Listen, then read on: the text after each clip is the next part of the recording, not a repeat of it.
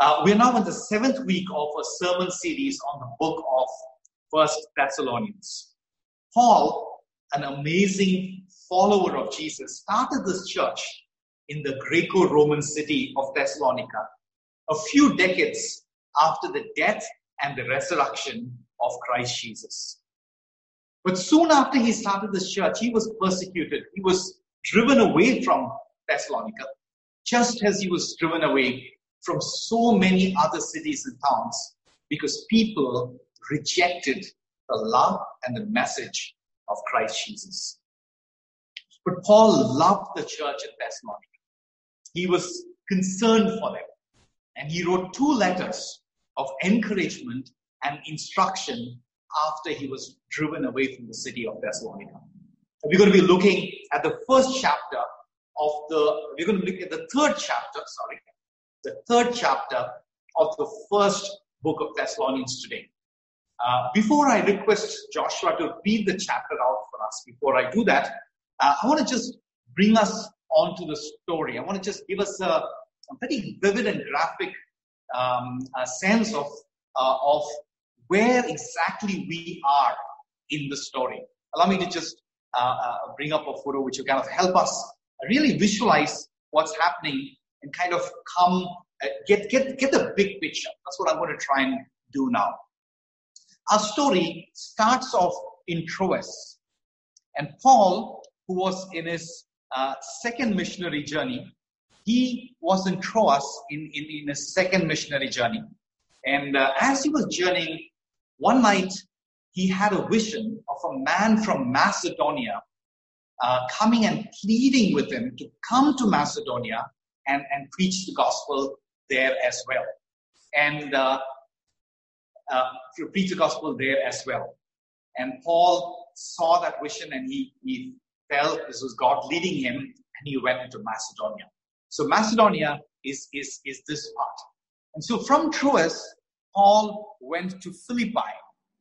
In Philippi, he preached about Jesus. And a lot of people put their faith and they began to believe in Christ Jesus. But Paul sadly was persecuted even in Philippi. We see all this unfolding in Acts chapter 16 and 17. And at Philippi, Paul was beaten with rods. And after having been brutally brutal, beaten, he was thrown into prison.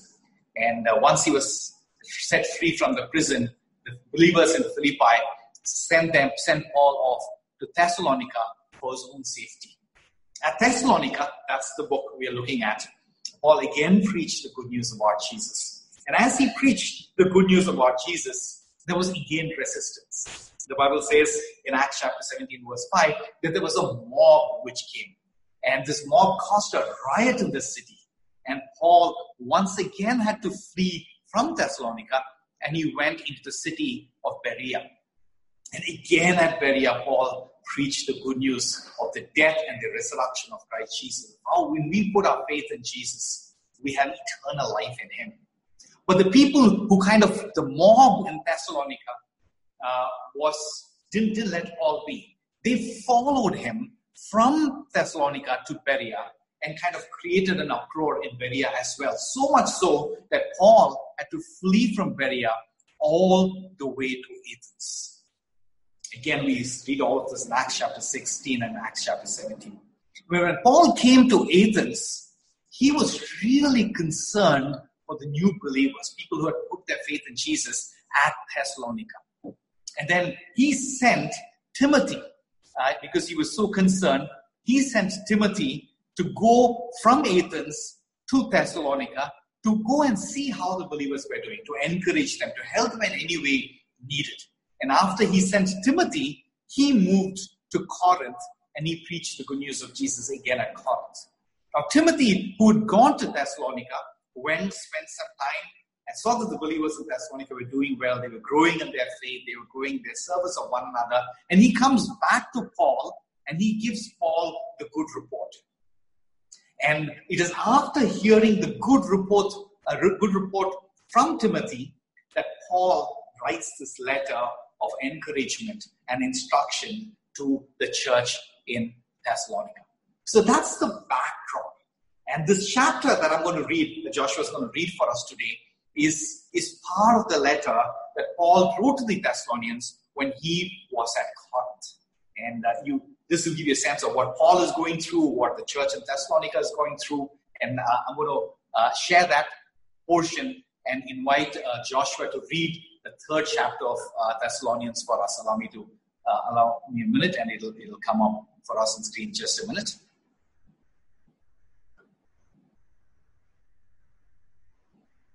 Over to you, Joshua.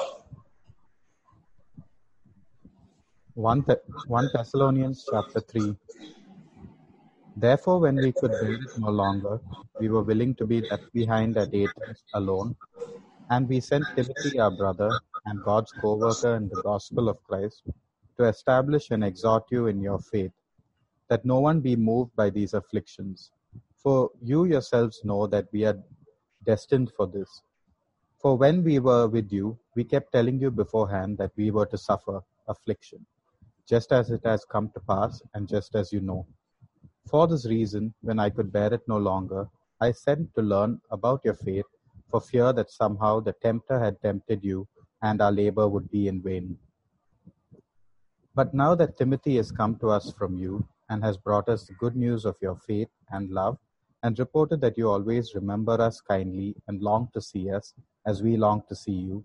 For this reason, brothers, in all our distress and affliction, we have been comforted about you through your faith. For now we live if you are standing fast in the Lord. For that for what thanksgiving can we return to God for you for all the joy that we feel for your sake before our God, as we pray most earnestly night and day that we may see you face to face and supply what is lacking in your faith. Now may our God and Father Himself and our Lord Jesus Christ direct our way to you, and may the Lord make you increase and abound in love for one another and for all, as we do for you, so that He may establish your hearts blameless in holiness before our God and Father at the coming of our Lord Jesus Christ with all His saints. Amen. Thank you. Thank you, Joshua, for reading that uh, chapter out for us.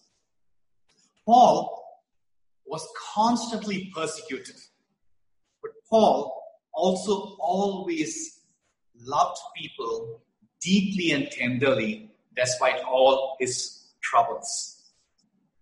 We, the verse we read right at the beginning, we saw Paul receive the punishment of 39 lashes five times for preaching Jesus. He was beaten with rods three times. He was stoned, all of this for preaching Jesus. He was shipwrecked three times on various journeys to preach about Jesus. Despite all these hardships, he endured well. So, based on all this, I have a simple question Was Paul strong inside?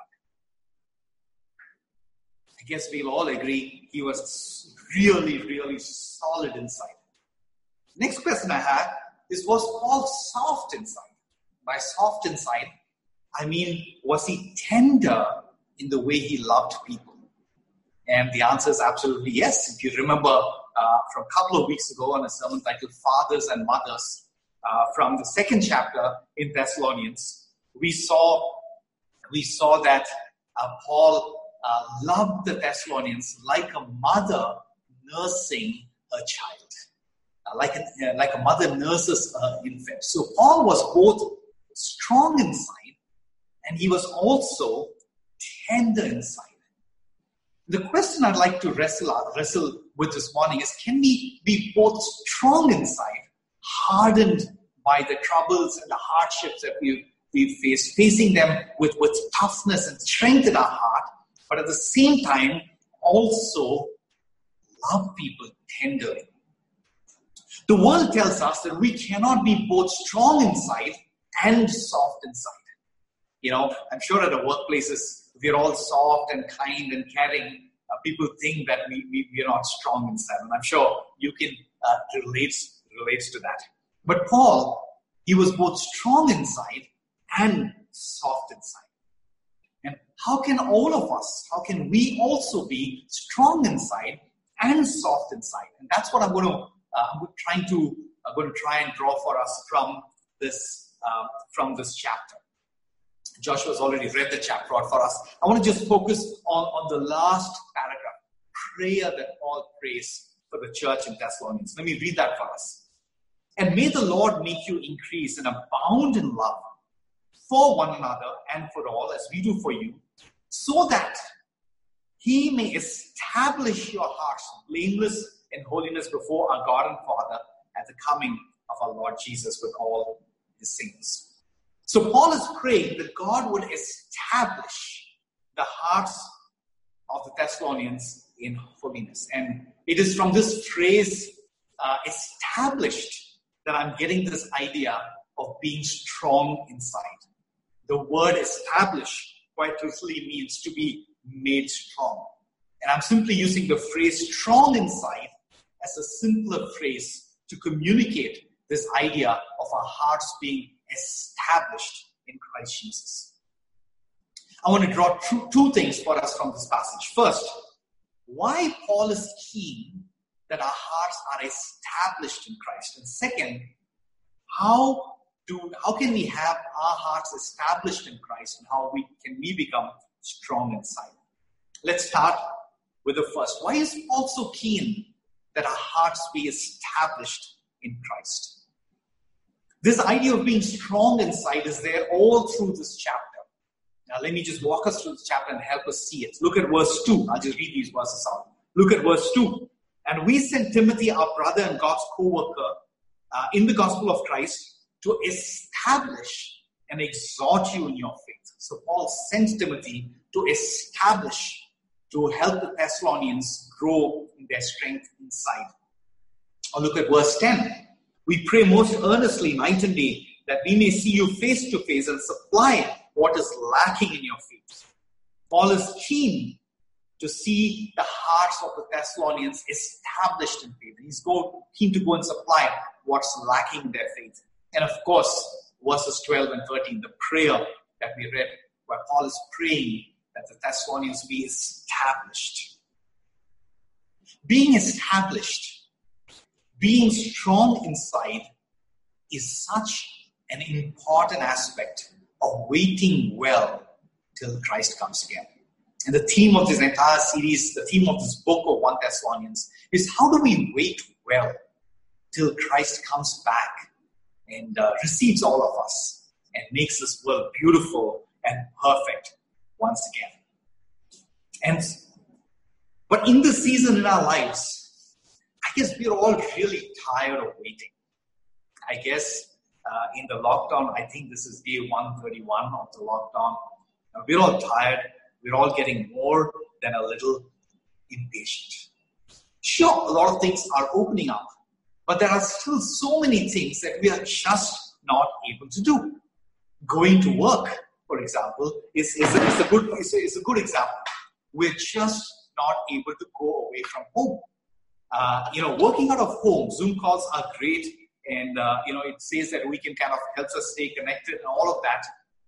But the reality is, uh, Zoom calls can, can really lead to fatigue. And I guess some of us are wondering, uh, some of us are wondering that, hey, why am I feeling so fatigued, uh, even though I'm not as productive as I used, as productive as I used to be before the lockdown? And so all of us are pretty impatient to, for life to return to, to, to normalcy. And I guess we are all impatient, we are all uh, frustrated. Uh, we are frustrated because we have no idea when our workday is beginning and when our workday is ending. Being strong inside at a time like this is such an important aspect of waiting well.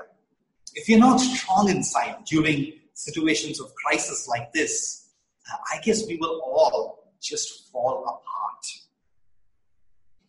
This time has also brought, uh, brought a lot of fears into our hearts. We are afraid. We're afraid for our health. We're afraid for our children's health, for our parents' health. We're afraid of our future. We're afraid of our finances. We're afraid of our, of our careers. And, and that's one more reason we all need to be strong inside, strong inside in Christ Jesus. And again, Paul talks about all this. Uh, what we are going through is, was quite relevant when Paul was writing this letter. Let me read verse 3 out for us. And we sent Timothy, our brother and God's co worker, verses 2 and 3, that uh, in the gospel of Christ to establish and exhort you in your faith so that no one will be moved by these afflictions. We need to be strong inside so that we're not moved by the trials outside, by the afflictions outside. And Paul also gives a second reason we need to be strong inside in this letter to overcome temptation. Look at verse 5.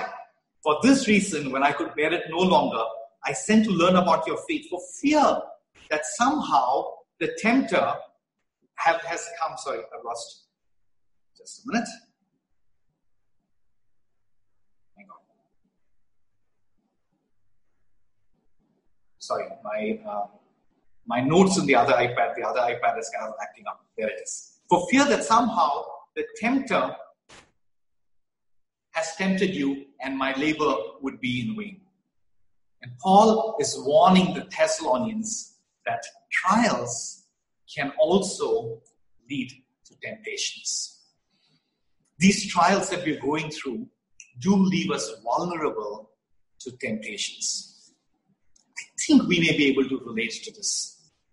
Uh, imagine that you've had a really hard day at work. Uh, you're tired, you're frustrated, and there's perhaps a little bit of fear about our future, about our career also, and all of this. Uh, it's 9 p.m. or maybe 10 p.m. or maybe 11 p.m. It's pretty late, and you've just finished your work for the day. For the, for the day. Now, I guess this is a trial. It's a real trial, and I guess many of us can kind of relate to that trial. What is the temptation that we face uh, when we go through a trial like this? I'm trying to just flesh it out very practically for us. At a time like this, one of the temptation that we are likely to face is the temptation of confusing between rest and recreation. After a really hard day's work, our bodies need rest. Uh, our minds need rest. Our souls need rest. But we, most of the time, quite often say no to rest and we turn instead uh, we, we learn to distinguish, we learn to make the distinction between rest and recreation. We fail to make the distinction between rest and recreation. We end up binge watching Netflix or movies or just numbly kind of scrolling through Instagram before we realize it's 3 a.m. in the morning or 4 a.m. in the morning. We don't get enough sleep and uh, you still have to go to work, show up for work the next day, and you wake up even more fatigued and you end up feeling tired at the end of the day, and the cycle goes on and on. Just want to help us see how a trial leads to a temptation, how a trial uh, makes us vulnerable to give into temptation. Hey, hey, Netflix is not bad. Don't, don't get me wrong. Watching a movie and Instagram is not bad at all. Uh, but on an average, if you're kind of spending really binge watching and staying up till 3 o'clock, 4 o'clock in the morning, uh, watching Netflix three to four times a week, then I think we are giving into temptation. We're not being strong uh, inside. Here's another example of how a trial can lead to a temptation. Work, as we all know, can be hard sometimes. And sometimes it can seem like a trial by fire. And so, what's the temptation in a trial like this? Quite often, in a trial like this, we tend to slip into more and more self reliance. As we are struggling through this trial, we do tend to shut Christ out of the equation. We dig our own trenches and we choose to fight the battle in our own strength. And as we fight this battle, as we just sucked into the battle, forgetting Christ, we do tend to become indifferent to God. And as we go into this pattern before we realize it, we are allowing the world to disciple us instead of Christ. We, we're not really living like followers of Jesus. On the other hand, we realize that we are very much in the thick of the, of the rat race out there in the corporate world. Trials can lead to temptations. And we need to be strong inside. We need to have our hearts established in Christ Jesus so that we can overcome both trials and temptation. And lastly, There's another way that trials leads to temptations. When we are working in our own strength and when we are fatigued and worn out uh, during uh, such uh, seasons of, of labor, in these moments, we are also quite vulnerable to some of the ugly comfort sins like gluttony or perhaps pornography. When we wear ourselves out, when we're fatigued, we make ourselves also vulnerable to these comfort sins. And these temptations are very real. Let's not pretend uh, we are kind of immune to, to these temptations. And the, the second thing that I wanted to draw for us from this passage, how do we establish our hearts in Christ? How can we become strong inside? That's what we're going to be looking at. And here is a really, really interesting answer to the question that Paul is giving us in this passage. Paul is showing us that the way to be strong inside is to be soft inside. Paul is showing us that the way to become strong inside is to become soft inside. Remember this perception, the whole perception that if we are strong inside, we cannot be soft inside that we were talking about. Paul is demolishing this misconception. And in this passage, he's showing us that the way to be strong inside is to be soft inside. I'm going to explain for us, that for us uh, right now. Look at verses 12 and 13, the prayer that Paul is praying. Paul says, And may the Lord make you increase and abound in love for one another, so that he may establish your hearts blameless in Christ, in God the Father. Let me read that again. May the Lord make you increase and abound in love for one another, so that he may establish your hearts in holiness. May He make you increase in your love so that Paul is helping us see that the result of increasing in our love for one another, the result of increasing in our love for one another is being established, is becoming strong inside. Paul is praying, Lord, increase their love for one another so that their hearts may be established in Christ Jesus. Paul is praying, Lord, increase their love for one another so they may become strong inside. In other words, we become strong inside as we grow in our love for others. So, I'm going to unpack this some more, but one more question needs to be dealt with. So, how do we become strong inside as we become soft and tender inside? How do we become stronger when we love others? How do we become stronger inside when we become soft and tender towards others on the inside? It's a simple answer, really, and the answer begins with Christ Jesus.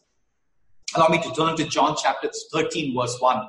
John is a book from the New Testament. We've all been reading it together as a church. Allow me to read John chapter 13, verse 1. It was just before the Passover festival. Jesus knew that the hour had come for him to leave this world and go to the Father. Having loved his own who were in the world, he loved them to the end. Whenever the book of John talks about the hour, we saw that last week. The hour in the book of John always refers to the hour on which Jesus was crucified. So the question is how did Jesus find the strength to endure the hour of his crucifixion? And the answer lies in the second part of the verse that I just read out. Having loved his own, he loved them till the end. He loved them till the end. It was his love for us to the very end that gave Jesus the strength to endure the cross. His love for us gave Jesus the strength to die for us. We see this even in the Father. It was the Father's love for us that gave the Father the strength of heart to lay his son, to give his son as a sacrifice for us. That's what John 3.16 says. For God so loved the world that he gave.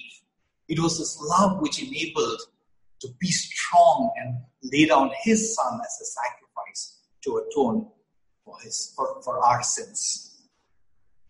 It is in his loving commitment to the Father to redeem us from our sins that gave Jesus the strength to go to the cross. And as we look at Jesus, and as we are inspired and empowered by Jesus to love others, as we find this, as Jesus inspires us and empowers us to love others, we find, we will find that the center of gravity of our lives will slowly shift from only loving ourselves to also loving others in Christ. And through this, Jesus empowers us not to care only for ourselves too much. With this, we find that as we love each other, as we love one another, we find that our fears for ourselves also flies away and we become stronger inside. When we love and serve others in a deep and strange way, we're no longer afraid for our own trials. This happens in a beautiful way. This is how the gospel works. God died to save men. That's the gospel. The Bible says, whoever finds his life will lose it. Whoever loses his life will find it. When we love and serve others in a deep and strange way, we're no longer afraid of our own troubles, of our own trials. Because when we start loving others truly as Jesus loved us, our hearts are now set on pleasing Christ and serving others.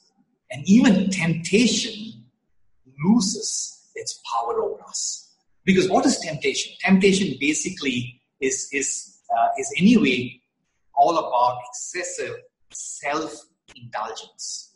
But as we take our eyes away from ourselves and as we start loving others, the temptation of these selfish indulgences also lose their power over us.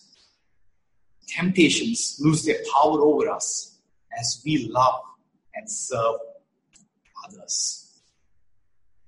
You see, Jesus frees us from the burden of ourselves.